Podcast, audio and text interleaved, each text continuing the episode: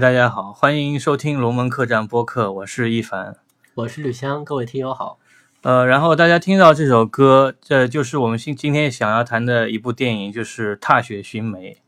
对，也是近期的一部冷门的电影。呃，谈不上冷门啊，它在豆瓣上的口碑榜还是一直排第一，的。冷门中的热门。对对对，虽然没有在没有非没有能在大陆上映啊，但是它还是受关注度还是很高的。一部非主流的电影，但是在金像奖上是颇有斩获的。对对对，几乎包揽了所有的表演类奖项，最佳新人、最佳男配角、最佳呃女配角、最呃最佳男主角，基本上都是。对对对，这好像也是一个创纪录的，在金像奖的历史。对对。对对，相较于现在，我觉得华语片整个的呃佳片的数量越来越少的情况下，我觉得这部电影还是有它独特的意义存在的。对，算是一个香港影片的一个惊叹号。近期看。对对对对，因为它是也是改编自二零零八年的一个香港的一个真实的那个案件嘛。对，是一个街知巷闻的一个案件，就是王家梅命案。嗯，如果我们看电影的话，发觉它其实并没有改更改这个受害者的这个名字。对对对，因为它这个电影其实我们看的版本是那个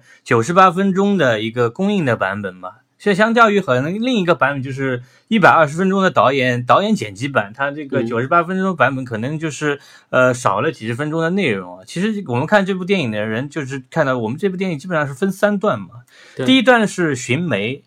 第二段是孤独的人，然后第三段第是踏踏雪踏雪，对的。然后其实我们看一下导演剪辑版，因为我们导演剪辑版版没有看过嘛，但是我们听看过人说是，呃，这其实删掉那一段的那段是其实名字叫看得见风景的房间，其实就是在把被害人跟那个一一段关系可以嗯做更多的解释嘛，可能包括里面还有一些呃郭富城的戏份嘛，对对对，戏份增加在里面。嗯，嗯嗯。然后然后那个绿山你说，然后我想说一下这个王家梅的命案嘛，它其实算是一个真实案件，就是二零零八年，就是四月四月在香港，就是呃，就是死者他是相信被人杀害，然后残忍肢解。当时最令人轰动的是，就是流传有部分人骨混入街市的肉档这个说法，所以当时有段时间就是大家都已经不敢吃肉了。呃，非常耸动的一个非常耸动的一个新闻。其实就是说，这个呃死者王佳梅呢，她是一个十六岁的湖南女孩，然后是呃追随改嫁的妈妈和姐姐来到香港哦。然后她其实也是有有志愿想当一个模特嘛。然后，然后也是开头我们看各种电影的时候，她也是先从一个模特经纪人的呃一个心态想想进入这个行业，然后最后其实是呃沦为了一个援交少女的这个角色，然后在她的一次呃和客人的性行为当中被那个就是这部电影里面白芝扮演的丁子聪，然后掐死就窒息致死，对，然后呢之后呢就是那个白芝演的这个丁子聪这个角色就是残忍的将她肢解嘛。对，然后就是把他头也砍下来，然后把脸部的皮将脸部剥皮，这也是电影中非常令人对对对对对对对对对，然后把头砍下来之后装进塑料袋，然后乘公车，然后穿越了香港闹市，把头抛入的那个九龙港。对。对对呃，然后后来是头颅找到了吗？呃，头颅好像最后没有找到，因为你们我们看电影。并没有找到对对对，他这个尸体的这个证据。对对对，因为因为因为其实我们看电影嘛，他们去打捞的时候是放了一个西瓜嘛，对最后好，像是并没有找到。对那个里面就是那个呃，里面扮演警察的那个郭富城嘛，他演的是詹詹 Sir 嘛，詹森啊，对对对，然后另一个谭耀文，谭耀文就在里面说嘛，他其实如果尸体不是整个丢下去的，是很难找到的。对对，对这这就是这个情况。对，那其实这个我们看到这个杀人者白芝啊，嗯就是就是丁子聪，丁子聪这个角色叫丁子聪，嗯他其实毁尸还是做的特别彻底的。如果他不投案自首的话，其实也不一定能抓到他的痛脚，因为尸体其实是非常重要的一个证据。嗯，那他为什么要投案？其实有很大的一个情感因素在其其中。对对对。那其实大家看过电影的也知道，也其实也知道，其实王家梅这个人呢，呃，他呢怎么说呢？为什么走上援交少女这个道路？就是他，他来自一个比较贫穷的家庭嘛。对然后他他是大陆来港的一个新移民，新移民的角色，所以说在香港属于社会底层嘛，让他而且又急于想摆脱他这个目前的比较贫穷的那个家庭环境嘛，嗯，然后他就选择了走一条捷径嘛，这条捷径嗯。所谓就是当然也是他的自己的梦想嘛，就是。啊，对对对对。对，当然当然觉得 当然可能就是说对，一开始是希望做模特是一个梦想，对对对对对之后就是有点虚荣，然后走了一条不归的捷径。对对对，然后就是这个捷径，他们当然有表达，就是说之前那个耳环的事情嘛，就是说，呃，他呃非常非常开心，他很喜欢那对耳环嘛，然后其实是别人送给他，呃，送给他母亲母亲他母亲又呃转送给他然后这个耳环后来又被要回去，对，这是尊严上的一次极大的一对对个伤害。对对对对对，然后然后他然后那个给了，后来他那个作为补偿给了他一个仿品是吧？对对，可能是一个街市或者女哎，人街买的对假货。对对，一个假一个假一个假货，然后嗯他就很赌气，然后就把那个东西摔了，嗯，然后那个扮演母亲的金燕玲就是一记耳光嘛，对，对对，然后就是打在打在他脸上，我觉得这是他对他那个整个的一个非常大的打击啊。嗯，然后呢，接下来哎，那个那个刘佳，你再介绍一下这个这个案案情，还有什么你觉得你想说的部分吗？是吧案情其实我觉得，就是我其实对这个作案的动机，我其实还是。我觉得其实有非常多的导演的意图在其中的，嗯嗯嗯嗯是导演的一个艺术加工比较多。嗯，我本人是不太相信这个真实案件的意，就是真正的动呃，机是因为其实在这个真正的动机，其实，在片子的大概二十分钟左右，那个郭富城基本就说，就是说两个人在呃在从从事那个援交之前服用过毒品嘛，那个时候可能导致大家的神是一种激情杀呃人，是神志不清嘛，然后导致那个在药物作用下对对对，白白芝掐掐掐死那个春夏的这个行为。好，也也大家也知道这个，因为香港嘛，香港这个地区嘛，我以前看过另一部电影，他就说香港是一个人非常多的社会，有人嘛就会有恩怨，嗯。然后就大家会人都离得太近嘛，嗯，然后压力的问题会导致一些呃这样的情感无法宣泄，特别是在这种产生这种皮肉交易的时候，需要这种本来它就是一个宣泄的过程，对对然后会产生更多的就外溢的暴力的对对对，然后大家也看过，就是里面的这个白芝扮演的这个角色，他首先是个帮派成员嘛，对对，然后他是一个货车司机，也是属于社会底层嘛，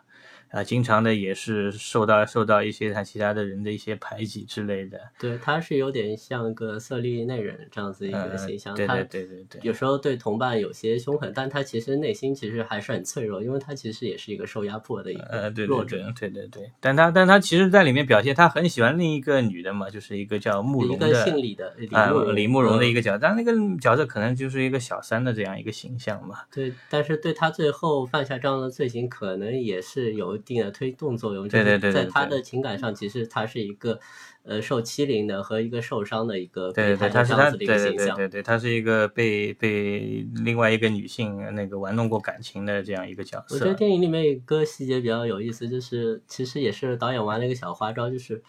呃郭富城呃饰演的赞瑟看到他手上有自残的这样子的一个伤痕，然后他就不自主的解释，他说是搬什么东西弄伤的，其实是他自己自己自残的一个动作。那他这个自残，后来我过了很久我才领会他他为什么要割伤这个手。啊，这个这现在也不是说不不是说节目里面不太好讲的一个东西，对对对，大家大家如果有兴趣，可以呃呃，如果还愿意再重新看一下的话，可以理解。对对，然后然后我我希望我们这个节目，这个我们应该没有未成年人吧？我现在这里面还是有一些呃，就是儿童不宜的内容，我希望没有没有未成年的人听到。不过我觉得没有关系，因为很多电影可能会反复去看。就是我也有很多电影在年轻的时候其实并没有完全看懂，慢慢慢慢长大了以后，发觉其实有些情节是有其他的指向性的。嗯，对，它其实这个片子主要是还是反映更反映一些香港底层人的这些痛苦吧，活状态啊生活状态比较比较窘迫的这种状态。然后我也很很欣赏我非常喜欢的一个影评人波米说的一句话，他说嗯现在的这个香港社会呢，就是上层人嗯，呃压迫那个下层人。伤害下层人，然后下层人相互伤害的这么一个那你觉得。电影里面是哪些是上层人呢？呃，上层怎么说呢？就是你也大家看过电影知道，就是呃春夏这个角色嘛，他之前有一个嫖客嘛，就是一个长得比较帅一点的那个。其实好像两个有一些情愫有一些情愫因为他不收他的钱了。对对对，感觉感觉可能是呃就是那种啊，在那个交易中，这个有了一种的超脱交易的那种感情存在。毕竟是年轻人嘛。啊，对对对对。然后感觉那个那个男的好像对他也不错，大家好像还是有一点那种呃共鸣的。然后但是呢，之后呢，就是有一次那个男的不是约春夏出来嘛？对，其实是约他来见他自己的正牌女友。对对对。正牌女友我们看到，她其实长得并不漂亮，但是她却口气非常的凶狠，认为春夏是一个乐色，是个对对垃圾。对对对。他为什么有这个资格说这句话？他明明就颜值不如别人，那就可能是他作为一个上流社会，或者是作为一个中产阶级有钱小姐这样子的一个气概。对对，然后这个男的呢，也就是基本上基本上就牺牲了春夏了嘛，来来满足，毫不犹豫的毫不犹豫的站到了他的女朋友这边。然后春夏那个时候就表现的非常非常受伤嘛。对。然后然后他后来就是很无助的跑到那个公园里面去嘛，然后觉得非常的孤独。然后就打电话给另一个，这在就是片中另一个他的那个客人嘛，一个长得也非常非常最早出现的，对对对对，就那个就那个非常瘦的一个这个男的，那个身体不太好的，啊对对对对对，就是他他好像在这个情况下能够体会到那个瘦弱的最前的那个嫖客的这种心情，就希望他来做他的自己女朋友的这种心情。其实就是说这个片子其实更多的表现的就是人在那个城市里面的这种孤独感嘛。因为你要看春夏这个角色，他首先在他的家家家里，他是怎么说？他虽然还有个姐姐，但是他们其实感觉共同语言也并不是很多，而且他的和继父就更加没有共同语言。对对，他还经常会发短信和自己的生父去交流，生父还在大陆。对对对，他那个生父其实也是一个老演员啊，也是一个叫叫太保，可能现在的那个有的年轻人不太了解，也是演过一些呃电影的。呃，他作为一个其实春夏呢，作为一个新移民的角色，他其实呃是想是想想用更多途径来改变自己的目前的这种社会地位的。对，我觉得在电影的就是用运用了非常多的这个返回啊，反反复复来说明这个春夏的这个在生前的种种的事情。我们感觉就春夏他在之前是非常积极的想融入这个社会，包括在学校里面。对。但是我们觉得还是有些潜移默化的，就是。被的学校的，其实他在他对对对，他其实，在想融入这个香港的主流社会上，他其实是在演自己嘛，他在扮演一个角色，并不是他本身想表达出来的东西。这样理解，那就是他可能会活的其实有点累。对对对。所以他其实，在学校里面，当老师和他沟通的时候，他其实并没有很积极的愿意去表达自己。虽然当然对对，所以他最后没有读完，就是退学或者包括。就是最后那些选择去打工啊，去做 MG 啊，去去做模特啊，他其实有也有点像这个社会退缩的这样子的感觉。其实其实大家可能嗯，大家看过电影都知道，他其实开头去面试嘛，然后他们是叫他去当那个助理嘛，就在街上发发传单。对，因为他接不到真正的屏幕的工作太少了。对对对，然后他去发传单，然后呢，那个另他的另一个可能是老板嘛，就请他吃麦当劳。嗯。然后那个时候有一段闪回，就是说他其实也在麦当劳打过工。嗯，对他看到那些汉堡薯条，他会想起以前在麦当劳打工的时候。嗯，然后那个时候还闪回到就是他的一些其他的一些朋友来看他，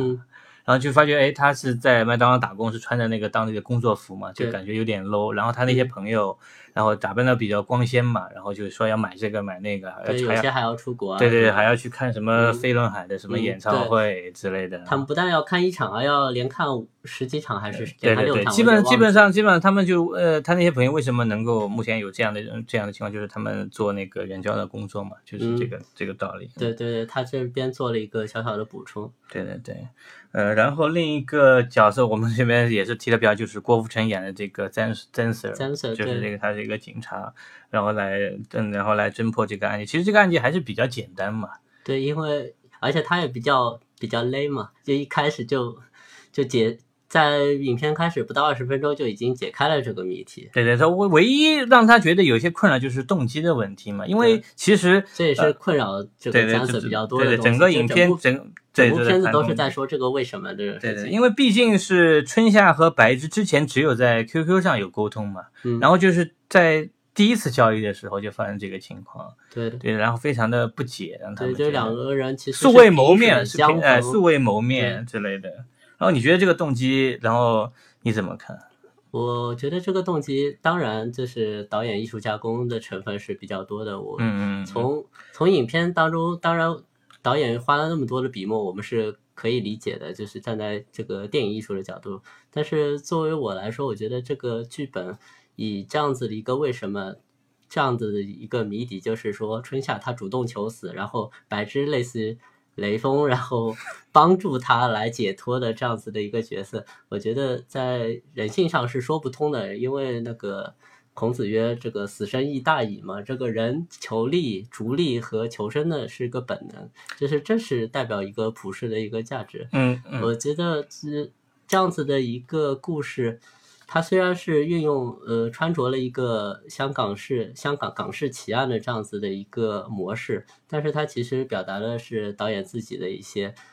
嗯比较深层次的一个社会思考。嗯，对，我觉得。”呃，这样子的一个案件，它其实并非一个，如果按照这个电影的这个动机来说，它并非一个典型的产生于香港的这样子的。因为香港有很多像他们这样在底层在挣扎的这种人，但是并不是每个人都会做出这样求死的一个举动。对，只是一个极端的案例嘛。对，包括这个导演，这个导演是叫温子光嘛，也是其实算一个新导演。他之前的身份是一直当影评人嘛，嗯，然后一直做编剧。他之前有一部电影叫那个，就是麦浚龙导演的《僵尸》。啊，是一部那个新时代的，算是一部僵尸电影嘛？他就是对对对，僵尸的编剧。那他之前另外有一部电影叫《微娇少女》，也是跟这个题材有一些接近，也是一部讲那个援交少香港援交少女的那个。这个电影我看过，但是其实在那个。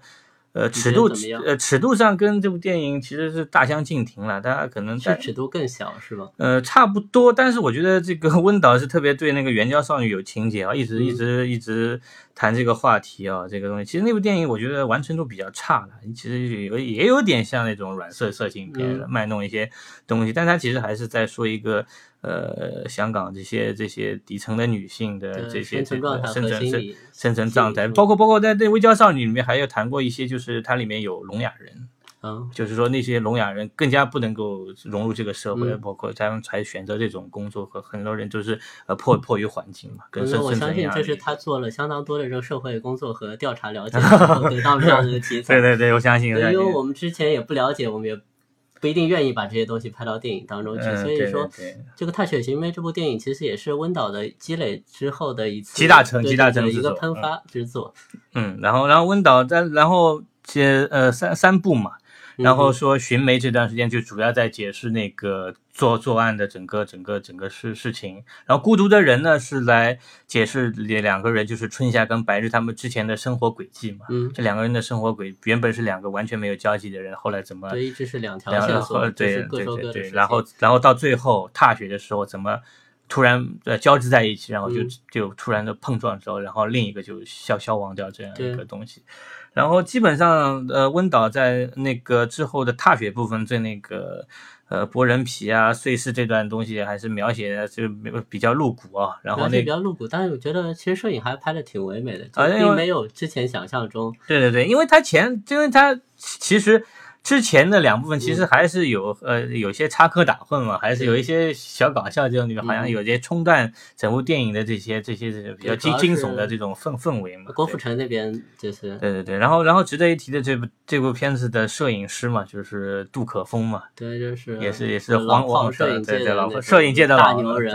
来王家卫的御用嘛，对，也是目前大概华语界的。呃，这第一类，这我我我觉得，我觉得应该是前五名吧，前五名的摄影师嘛。对对，香港电影也是有贡献，贡献非常大。王家卫的很多电影，什么《阿飞正传》啊，对对对，其实也拜他的这种风格化所赐。对对对对，手手持摄影机的这种摇晃，表现那种呃角色那个时候的迷茫啊、不安之类的。对，然后他基本上还有台湾的那个另另一位摄影师，就是李平斌，就是侯孝贤的御用的。嗯，然然后他接接下来我们接下来他也有另一部担当摄影，就是《长江图》。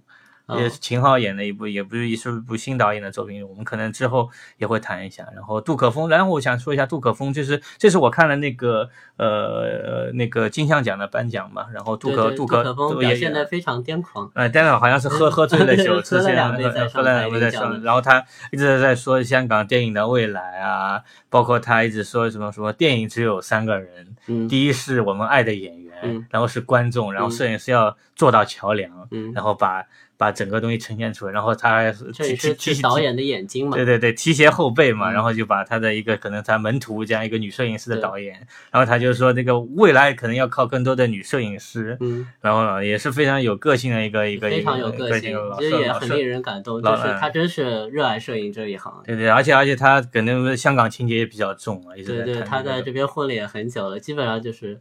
大半个香港人了，已经对对感觉。对对对，然后我觉得，哎，你然后你觉得这部电影呢是谁的演技最好，表演的最好？我觉得毫无疑问是白芝同学，白芝同学，白芝同学演这个演这个那个杀人犯的形象，哎，对这个形象应该是非常丰满，包括他最后在狱中和郭富城的一一段对手戏，当特写镜头划到他脸上，他说自嗯己杀多做一个人的时候，这时候确实是非常出彩。包括他在庭审的时候自述的那一段，这其实这这有一些有一些怎么说呢？一些比较比较内心的表达，包对对对对，一种非常沉郁的，不是很外在的这样子的嗯，表达。对对对，这个表演比较内敛啊，呃，就我记得原来看就是。呃，伯格曼的电影就是说，其实语言的暴力、语言的色情，其实有时候是大国镜头上所展现的色情和嗯，就是说他这他在描述这些东西的时候，其实产生的暴力其实比那些其实比较诗意，虽然是很血腥的那些镜头，有更强的这种暴力的感觉。嗯包括他说怎么去弄碎那些肋肋骨啊，对他说他说的很详很详细，然后砍多少刀，然后某些地方怎么呃弄，怎么弄，这讲的非常完整。就好像庖丁解牛一样，他已经目无全人，把这个尸体已经不当做是一个尸体，他也不再侮辱尸体，对对，他就是在完成自己一件工作而已。嗯嗯嗯，这段其实是令人非常呃呃动容、汗颜，对怎么说也好。对对，其实这个这个表演，其实我也觉得要比那个这这郭富城要演的要要要出彩很多啊。其实郭富城在里面其实怎么说呢，还行吧。对他，他其实他自己担当的戏份其实也也不多但是就是点到为止，其实做的比较平衡，我觉得还是不错的。对，这事上没有没有没有太过抢戏，对没有抢戏还是能够他这个角色沉入这个角色里面的，对吧？这是一个旁白，其实嗯他是把这两个角色怎么样牵连在一起的一个嗯桥梁。他其实，嗯，这个角色也不能说可有可无吧，就是没有另外两个角色的表演如此的重要。它主要是一个联系的桥梁的作用。然后，然后，然后你有没有发觉有一个细节，就是他每次去那个犯罪嗯现场都要别人帮他拍一张照片。你觉得是因为什么原因呢？这个我觉得也很多人也在问对对对，所以说是我这这这，然后就不是有段戏说他到他家嘛，对然后，他那整面墙都是他在犯罪现场那个嗯，有点这个这怎么说呢？你觉得有什么有什么合理的解释？呃我觉得没有合理的解释，但是我可以就是我看了网友说的，我觉得有一个我觉得嗯还是说得通的，就是郭富城可能他就是入戏太深嘛，他整个生活他就失去了，包括他可能和妻子离异，对对他和女儿也不生活他没有精神寄托，他所有的东西都寄托在案件当中，所以他已经分不清楚生生活和案情之间的边界。所以说他会所以他把对当案情当做自己真正的生活，他当做自己的对，所以说对，所以他对那个白芝的他的动机是这么的执着，所以他最后一定要一定要搞清楚这个嗯问题。然后这里面还有一个我觉得是比较诡异的，就是那张嗯另女孩照片的这个啊，问题。这个我真是解释不了。这个问题怎么说呢？这个就只能说是本片，我觉得是神来之笔吧。对对，我觉得很多神来之笔都是没没不需要理由的。我觉得这是一个留白的一个作用。留白的这个，对对，然后让它就是有一种不寒而栗的感觉。必须要有一个不能解释的东西，因为对他已经解释了太多东西。对对对的，有有一些最大悬念的这张照片，就像王家梅为什么会自杀一样，他就是不可解释。呃，他那他那那求死，可能呃我我认为可能跟他那个有身孕有关系，对对对，两命这可能是最终的导演的一个。对对对，可能就是一个合理。但是大家会想，那个孩子的父亲是谁？到底是他喜欢那个朴哥，还是最后那个呃，就是那就那个非常瘦的那个有点怪的那个？死其实也不是唯一的方法。对对对，这可能就是怎么说呢？其实其实其实动机，呃，导演有解释，但是还是没有没有解释的太太充分。可能，呃，虽然我为这个动机困惑很久，但是我觉得动机可能并没有那么重要。对其实主要还是他们的生存状态对和为什么就是把他们逼到这样黑暗的一个对对对阴暗的角落，做做这么极端的事情，其实其实可能来说，动机就是这么日积月累的，一点一滴的积累起来，到最后爆发的这么一个过程。嗯就像呃，白痴之前被那个女性玩弄，包括他在生生活上怎么说，也两个其实都是非常孤独的人嘛对。然后白痴本身也是有暴力倾向嘛，对，然后又嗑完药之后，这这可能又发生这种事情啊。嗯哼，然后呢，其实这其实这部电影，我觉得大陆也没有办法上映嘛，因为它里面还是有很多性啊这种这种暴力上面的表表现，非常的三级片啊，三级片是一个适合午夜场公映的一个三级片。对对对对对。虽然它的内核其实是非常也有作作者作者作者性作者电影，它其实有很多诗意的成分在里面，包括这个名字《踏雪寻梅》，它就是。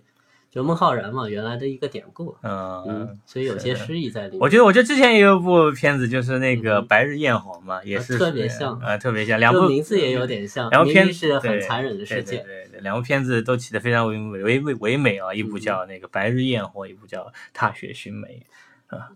然后，然后，其实呢，然后呃，其实哎，比如说你你之前我们也有很多的香港的这种根据真实案件改编的这种奇案的系列的电影啊。如果就是很多观众在，就像我们也是这样的，我们在没有看到这部片子，只听到风评的时候，我们觉得可能是又一部香港奇案电影，或者是奇案电影的一个回潮吧。嗯嗯嗯。其实，在七十年代，其实我最早看过一部奇案电影，我不知道你是什么时候看的，我是看过一部邵氏电影，叫就叫《香港奇案》，一九七六年拍的。嗯嗯。呃，里面好像是华山啊、何梦华，还有个导演我不记得。其实是一个分段式的一个。啊，三段式三段式电影。对对。它里面就是说了三个故事，也是当时比较流行的这种，就是一鸭多吃的这样子的一个电影手法。嗯。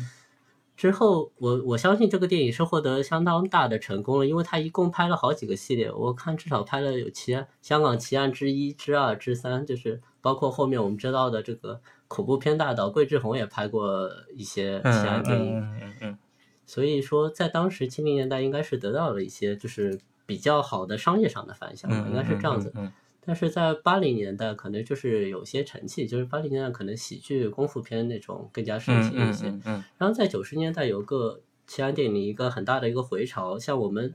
特别熟悉的那所谓三郎奇案啊，这个高阳医生啊，就是人肉叉烧包。人肉叉烧包可能大家熟悉，因为黄秋黄秋生主演嘛，就八仙饭店。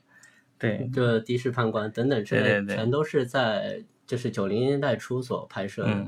就是有一大批根据真实，嗯，其实呢，呃，刘刘先你这边这边以前的那些呃这种电影，你有哪一部觉得你比你比较印象深刻一点？呃，其实有很多部印象都非常深刻，但是今呃虽然是隔了很久，但是还是不能淡忘。但我比觉得比较有意思的是的士判官，因为其实我们在自己生活中也会碰到这个出租车拒载的事件，然后他把这个事件就是延伸成一个。呃，对于出租车这部这部的的士的士判官也是黄秋生主演，对对 对，也是在邱礼涛导演，也是香港的三三级片的三级片的之王吧？对他拍了过非常多的这样子的三级片或者是 B 级 B 级电影，B 级 B 级片之之父，对。然后我们知道特别熟悉的那个人肉叉烧包，其实也是在一九九三年拍摄的。然后黄也是由黄秋生主演。其实我觉得，在一九九三年拍过了相当多的这样子的奇案电影，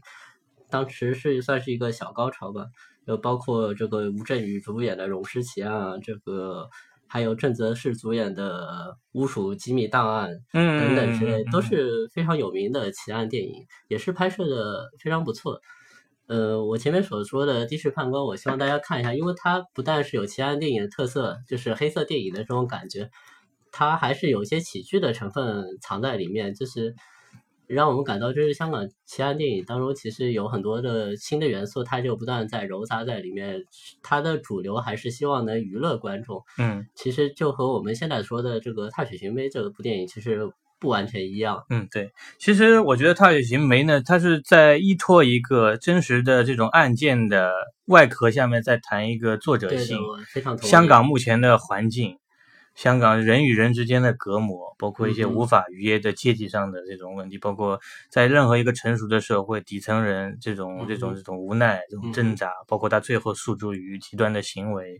这个这个情况，包括我觉得还有一部片子嘛，就是之前这个大概是零八年的时候，许鞍华拍过一部跟这部电影有些类似的，就是天水围的夜与雾。嗯，他好像天水围拍了一个系列的。对对对，有可能有两部吧。《夜雨雾》呢是那个任达华跟那个张静初主演的。嗯，是说什么的呢？呃，是说那个那个时候呢，任达华嘛，他那个时候是作为一个香港人，然后到内地来做生意，然后认识了张静初扮演的这个也是一个性工作者嘛。然后两个人那个时候其实是情投意合嘛。然后，张静初扮演的这是一个四川人嘛。然后他就说，哎，要么要么你跟我到香港去，然后找。然后到香港去，然后做做那个香港人嘛，其实就是这么回事。然后呢，他们就其实就结婚了，然后也搬到了呃香港的那个元朗那边的天水围。天水围就是其实。并不是富人区，对对对对对对，底层人是底层人是对对对，那个是那个里面呢，其实是这样的，任达华呢在那边其实是没有工作的，是领那个失业救济金的。对，然后呢，其实张静初呢刚去香港的时候，感觉落差也很大嘛，他觉得可能到香港之后就马上能做阔太太，做阔太太，做做做阔太太，做做小姐。然后之后呢，其实发觉她的那个丈夫其实也就是一个普普通通的一个底比较底层的这样一个人。然后呢，她呢她就去被迫也是要出去打工嘛。然后他那个任达华演的，她的丈夫就是不打工，他们还有一对那个双胞胎女儿嘛。然后那个他前妻生的这个女儿，啊不不是是他他他们自己是他们自己生的，亲亲生的。然后呢，因为因为他因为那个任达华知道张静初原来在内地是做妓女的嘛，其实他也。呃，他出去工作嘛，他总是感觉他在外面什么红杏出墙，要给自己戴绿帽子，有这种害怕他重操旧业，害怕他重操旧业。然后他觉得，而且另外一个问题就是说，呃，港人啊，现在的这种优越感啊，在在下降。对，荡荡然无存。对对对，从某种角度来，特别是在那些社会底层的人，他的落差又更大。然后感觉好，好像我把你从那个大陆。接到香港来，你后来就翅膀就硬了，就不需要我了。然后这种这种日积月累的这种愤怒吧，跟这种这种这种嫉妒心嘛，然后然后其实就纵使发生了命案嘛，他就是杀害了自己的妻子跟一对双胞胎女儿，然后最后自杀的这样一个悲剧。嗯，这其实某种某种意义上就说也是一个新时代的一个奇案的电影。呃，其实我觉得奇案，我觉得有点那个，其实其实还是我觉得还是社会悲剧嘛。对，社会悲剧，就是有点黑色电影的这种味道。嗯，黑色电影这里面的味道。其实我们其实我在这不想谈太多的这种别的嘛，我是觉得香港嘛，这香港之前是非常发达嘛，是是是是之前呢，呃，我我们我们这些人看香港都是非常的高大上，是一个仰望的仰望的这个仰望。然后现在呢，就四小龙。对对对，然后现在其实大家可以看嘛，这个香港因为发展到的经济嘛，发展到一定情况下，它其实是在停滞的。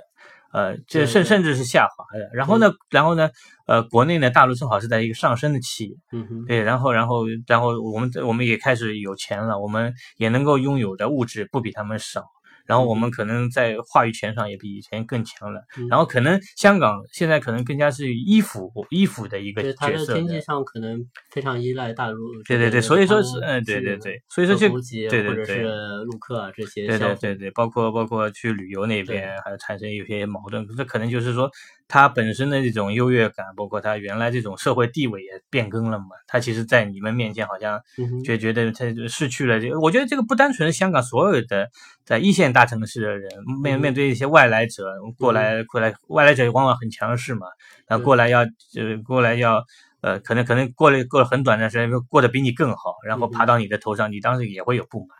对，有种身份自己港人身份逐渐被陆客或者是新移民所取代的这样子一种恐惧，恐惧，恐惧。这个这个，其实，在九七前后反映这种电影很多，包括《银河的恐怖机》嘛。对对对，这是当时也是杜琪峰和韦家辉其实，对对对，其实早期的香港电影对大陆客其实有很大程度的歧视嘛，包括早期是来源于无知和不了解。对对，其实其实其实是不了解嘛，为什么会产生这么多的隔阂跟那种标签化，一种怎么怎么说呢？怎么说？就是因为的。不了解偏见嘛，包括一些偏见，包括他们开头认为早期的香港电影犯罪片嘛，然后大陆人过来都是来抢劫的，对，都是都是重伤的这样子对对对对，抢匪。在周星驰的电影当中也有很多这样子的对对对对对，基本上那个对对抢匪抢匪的，就是基本上大陆客到香港就是男盗女娼嘛，嗯哼，基本上就是这样一个感觉。然后慢慢的现在就包括现在现在现在大陆经济，包括整整体的一个人的人人的这种状态，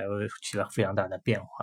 然后我觉得他有巡美比较好的时候，他没有强化这种呃新移民，包括呃包括那个过度过的呃物元素。我觉得更取决于它是一个呃社会悲剧。这个悲剧可以发生在任何的城市，只要目前底层人的这种身份他他想他想他想改变自己命运的方式，呃，嗯，在这个社会没办法达到，他他就可能诉诸于这种。这种暴力的宣泄，不管是就是是他杀也好，对对对对对对对对对，这其实其实作者就这其实导演还是站在一个比较人人文的角度来，就可能是社会的板结造成的这个阶级差距，最后对对人性扭曲产生一种异化的这样对对对，其实我们在看我们现在其实我们觉得它的存在的一种意义，就是在说在我们这个时代，虽然有很多那个很光鲜亮丽的这种电影，什么《小时代》，大家都可以穿着华丽，吃得好，住得好。大家没事情撕撕逼，但是其实大家还是要了解，在呃，在这样一个，还是有很多底层人在底层挣扎的。他们也希望能够活得光鲜亮包括里面的那个春夏时间的角度，他想当模特，他想过得好，他也想很好的耳环，他也想要爱情，但是这些东西要付出代价非常高昂。对，然后他可能就是女孩嘛，年轻嘛，他可能就觉得更更更迫切想得到这种东西，往往要走捷径。嗯但这种捷径呢，我觉得在这个世界上，哪怕就是你没有。你不是出生在一个这个富贵人家家庭，你要获得这些钱，可能就没有这那么多捷径可以走。对，其实这个是，其实你也知道，这个呃阶级固化嘛，也是在所有地区呃都存在的一个问题嘛。所以《它是因为这部电影，它其实讲的是一个普遍的这样子的一个现象。对对对。其实它那个并不是在强调陆港矛盾或者等等之类的这些东西，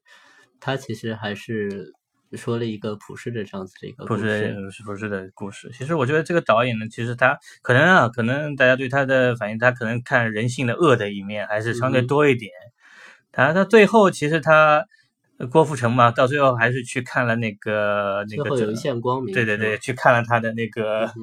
呃，那个、那个、那个、那、那个，呃，金燕玲饰演她妈妈，还有她姐姐嘛？她姐姐好像也是，也是有了个孩子，然后也不知道爸爸是谁。对。然后那个时候好像金整个金燕玲好像还想撮合撮合郭富城跟他跟他女儿在一起，两个人是两个人的年龄也非常悬殊，其实也跟 现实生活中的郭富城的那个啊，那个那个审美区号有点像，他也是喜欢一些嫩模啊、网红之类的，跟他跟他本人有点像，也有点调侃他的意味啊。好像是这样子。反正如果说他姐姐如果不和高富森在一起，好似乎又走上了他妹妹这样子的啊，对对对，他其实还是想找一对，还是想找一个本地的香港人，能组建一个很好家庭嘛。这也是所有的我觉得新移民的呃向向往都是这样。对他解决困境的一种方法，啊，对对对对对，就是他没有太多自己的能力去对对对，就是要靠这个靠这个东西。其实我觉得里面我觉得表演的最好是金燕玲。嗯，而且不露比较不露声色的，对对，我觉得他包括他得知他女儿之后那种歇斯底里的表演，包括他那种隐含的那种怎么说呢？就这种本身他作为这样一个角色，这种内心的这种，我觉得演的非常到位啊。其实金燕玲也一直演一些大师的电影，包括杨德昌，他也演过《孤岭街少年杀人事件》，也演过杨德昌的一一直饰演母亲这个角色啊。他也 这饰演黄金配角的黄金配角黄黄这次演妈妈这个角色演的非常到位，我觉得演也是最佳。呃，男配呃女配女女配女配角，然后他上台领奖的时候也是也是感慨很多，然后然后还有还有一点就是我知道就是里面的那个大陆籍演员就是春夏嘛，春春夏在，而且还是个九三年的新演员嘛，现在其实在领奖的时候也说他是感谢香港电影给他这个机会，让他机会得让他有饭吃有公开有梦做，其实我觉得也是也是也是也是有有一点触动嘛，我觉得他也其实也是一个之前也是在底层嘛。他也是通过这部电影，他他也是有梦想。他其实演的是他自己这样子。对对对，他前半部分基本上是演他自己嘛。那他有很多很多跟他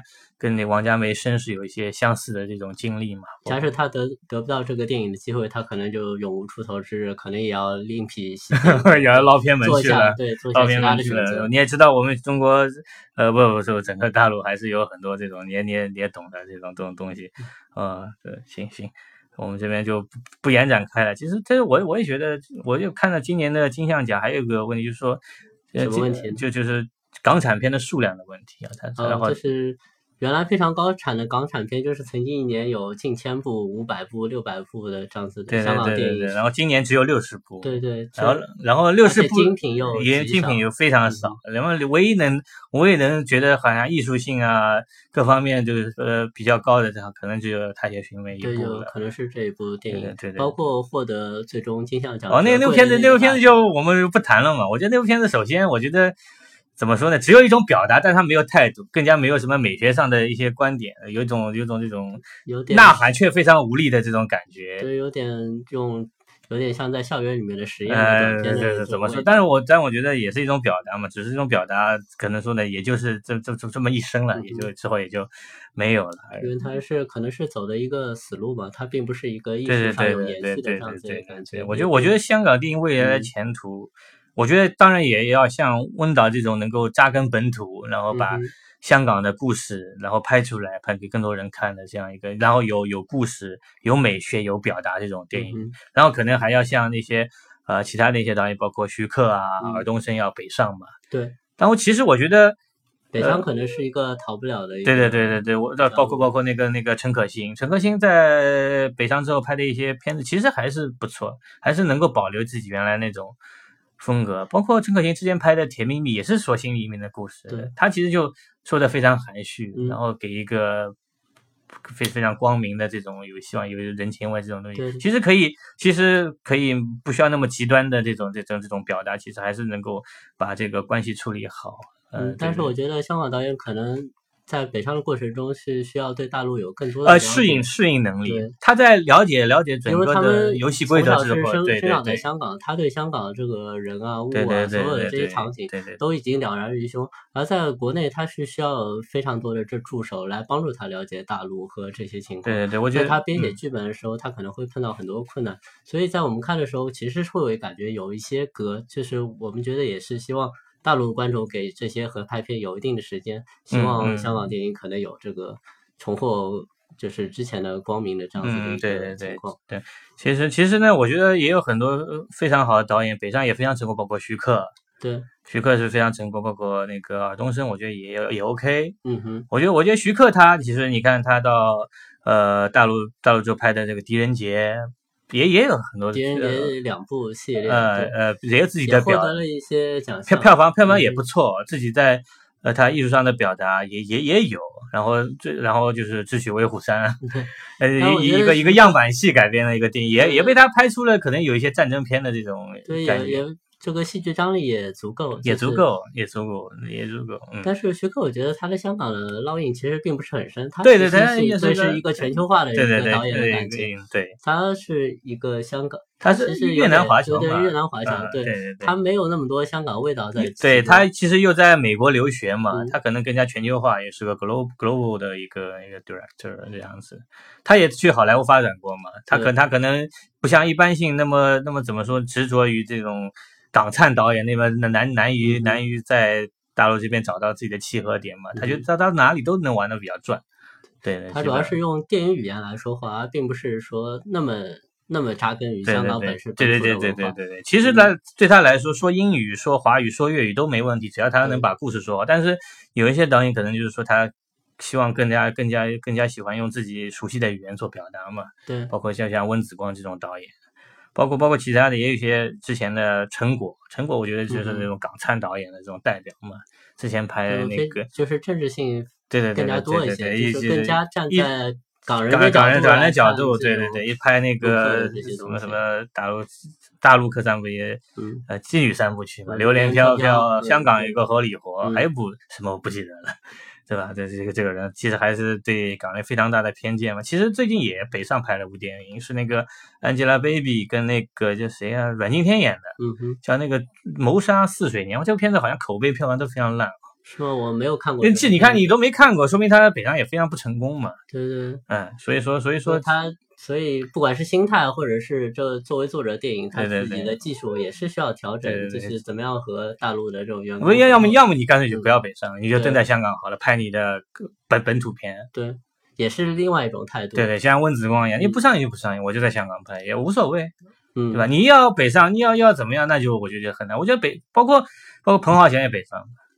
啊，彭浩翔北上北上之后也拍过那个《撒娇女人最好命》嘛，嗯也拍过这种，也用呃过黄教主春，娇、春娇志明，对对对，也也用过黄教主这种这种演员嘛。对其实其实我觉得《撒娇女人最好命》如果用那个余文乐代替黄教主，我觉得这个片子可能还会更加好一点。其实黄晓明 演技我们就不谈了，嗯，这个人就也就这样了。但是我发现那个他在《志明春娇》当中，对于最终就是还是香港人和香港人在一起，大陆人在大陆，大陆对对对对，包对包包括第二集时候，他不就嗯到大陆来了嘛，对然后碰到杨幂，然后说那个大陆女人什么心机重之类的事情，其实还是最后余文乐还是和杨千嬅在一起。对对对对虽然他们两个好像这层次还没有徐峥他们高，或者是黄晓明他们高，呃但是好像港人还是稍微有一点高人一等对对，然后。然后《春娇二》里面是不是有黄黄教主客串啊？最后最后一个有啊有他就是也演了一个对就是还不算是不错的，呃，是一个比较比较优质的大陆人的这样一个感觉啊，但是也被抛弃了嘛，是吧？呃对也也也是现在谈谈也是然后他黄教主好像是选择了一个比较差的一个啊对对对就是对对对对对杨千嬅的一个杨千姐妹，呃杨千嬅对挺难看的，就是大家想不通，说黄教主那么好，就是颜值那么高，怎么会选这样一个？然后然后他们好像还还到那个北京什么什么什么什么公园里面去相亲什么东西的对对对，，然后那个彭浩翔也喜欢拿这种东西做梗嘛，然后我觉得这个意识形态的东西可能在春娇致命里还存在，但是之后就撒娇女人最好命可能呃，基本上就完全完全本土化了，基本上里面也没有什么，只有一个台湾演员隋唐嘛，其他都是那个周迅跟那个那个那个黄晓黄晓明嘛之类的。但是这个本土化，我觉得好像还是有一些身影，可能嗯，还是需要有一个过程，就是说把他那些那个荤段子怎么样子顺利的融入到这个是北上的这个过程当中去。嗯像温子光这个导演，他之前是一直做影评人嘛，而且而且他他就是这个有个科班嘛，他其实嗯还是更想做自己的作者他比较严肃的，比较比较嗯严肃的。人家其实现在我来我这对于很多人来说，要做好的作品，其实更多的要呃揭露黑暗面嘛，你不能拍那么光明的东西，其实还是要学一些人性把美好的东西回给别人看，就是呃鲁迅说的拍悲剧。要要拍悲剧，这样才才能体现逼格高。我觉得这个嗯也也是有道理。我觉得现在一些粉饰的电影太多了，我觉得需要更多要还原现实嘛，对，要拍一些普通人。要嗯我觉得，我觉得现在可能也也有一些新导演在拍一些很比较比较小众的普通人的普嗯通人的生活。包括尔冬升也拍了《我是路人甲》这样子对对对对的电影，虽然他是呃纪实成分比较少嘛，就有很多导演。呃，然后我想提一下今年今年那个香港金像奖的那个主席是尔冬升啊。嗯，主持了这么一届金像奖，我对对对觉得今年的金像奖也是呃比较多的获奖影片也是挺有特点，它有就是境界高下之分，就是嗯比如说徐克的《智取威虎也也也拿奖了，对也拿拿奖奖了，政治正确，感政治对政治正确，然后有全球化。然后尔冬升的《我是路人甲》，感觉是站在港人的角度来看大陆的这社会的一些问题，嗯嗯嗯，但但是也有他的思考，也有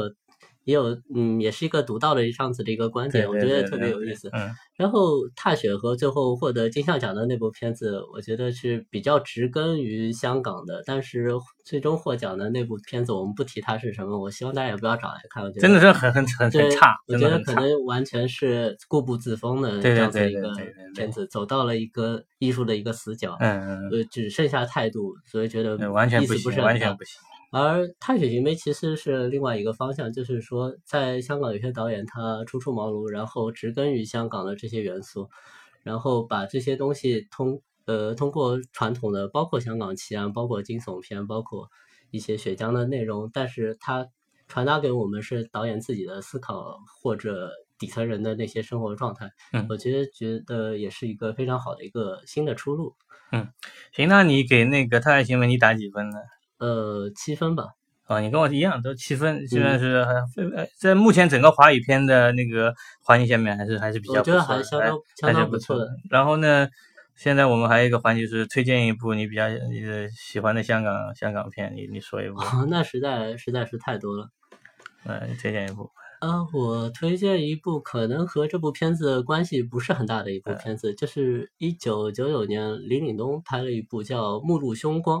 啊，当时并没有获得啊太多的那个那个那个那个片子我好像看过，是那个刘青云跟梁家辉梁家辉演对手嗯戏嗯，嗯对。这部片子我觉得非常有意思，又有意思在哪里呢？它有这个这个有点像鬼片兮兮的，对对，它从开场有点像是一个鬼片，因为是刘青云他被绑架了，然后他被锁在一个叫什么什么酒店里面。这个酒店是出现呃，在六十年代出现过一次灭门惨案，嗯是丈夫怀疑老婆就是有外遇，然后杀了妻子之后又杀了全家，自己自杀了。之后这个酒店就被变成一座空屋了嘛，一变凶宅。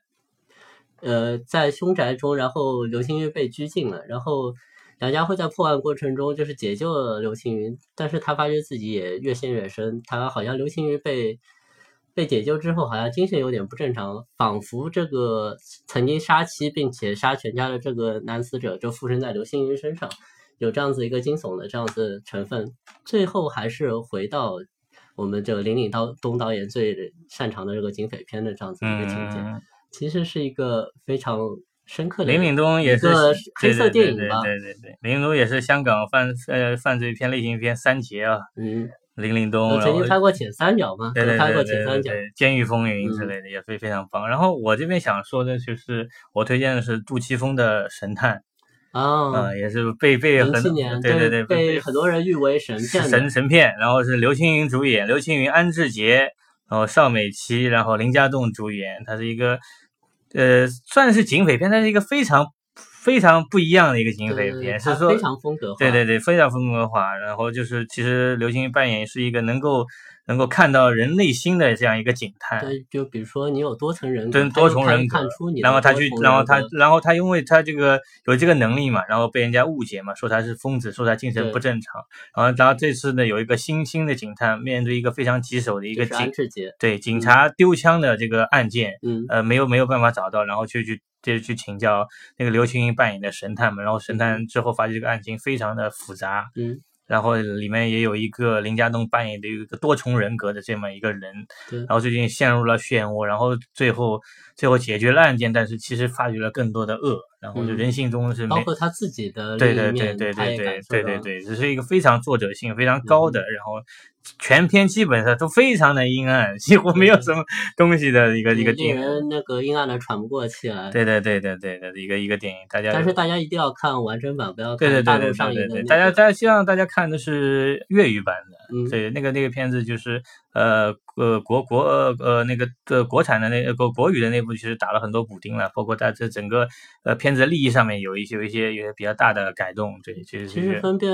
那个杜琪峰这个国语版或者大陆阉割版的最好方法就是看片尾有一个黑屏。打就是谁谁谁去自首了，对对对对。其实其实其实神探里面最后那场镜就是在枪战之后嘛，很多碎玻璃就倒在地上，然后那然后安像龙争虎斗中对对对对对，然后安志杰走过去的时候，他就不同人格的这种形象就倒映在镜子中，这个这个这个最后也非常非常精彩。然后呢，行，这次我们，然后我们预预预告一下下下呃下一期的内容嘛。下一期我们有两个方案，第一呢是可能是想做那个徐浩峰，徐浩峰那个专题，谈他的三部电影，也就是说呃倭寇的踪迹，然后剑士柳白猿跟师傅。啊，包括包括他编剧的一些作品，以及改编他作品的一些改编的非常差的《道士下山》的陈凯歌歌，改编的还可以。呃，墨镜王 然后对对对对，然后然后还有一个方案就是我们谈一下六月八号上映的也是非常非常强 IP 的，就是《魔兽世界》。嗯，但是我们粉丝对对对，我《魔兽世界》呢，我跟刘先生都不是特别了解。因为我们我我虽然玩过这个游戏，但是我对这个游没没有不是不是不是特别沉浸。然后呢，我们可以另外谈一些呃游戏改编的电影，包括其他的一些寂静岭啊，包括包括马上要上映的那个刺客信条。刺客信条我还是蛮喜欢的。行，那这那今天的话基本上，然后片尾我想放一首歌，然后是也是一部那个。呃，是也是一个北上的香港人陈木胜导导演的，他《扫毒》里面有一首歌叫《誓要入刀山》，这首歌是郑少秋演唱，但他其实是那个以前的一个 TV 电视剧，就是《陆小凤》里面的一个主题曲。我觉得放这首歌意就是现在的香香港嘛，要么就是北上。北上，要不然北北上把自己的港片能够延续下去，要么就是扎根本土，也两两边都不好弄了，所以说需要那个是要入刀山的这种这种豪豪气豪气，这也非常非对对对非常燃的一首歌，好，呃呃，请大请大家听一下，好大家，再见。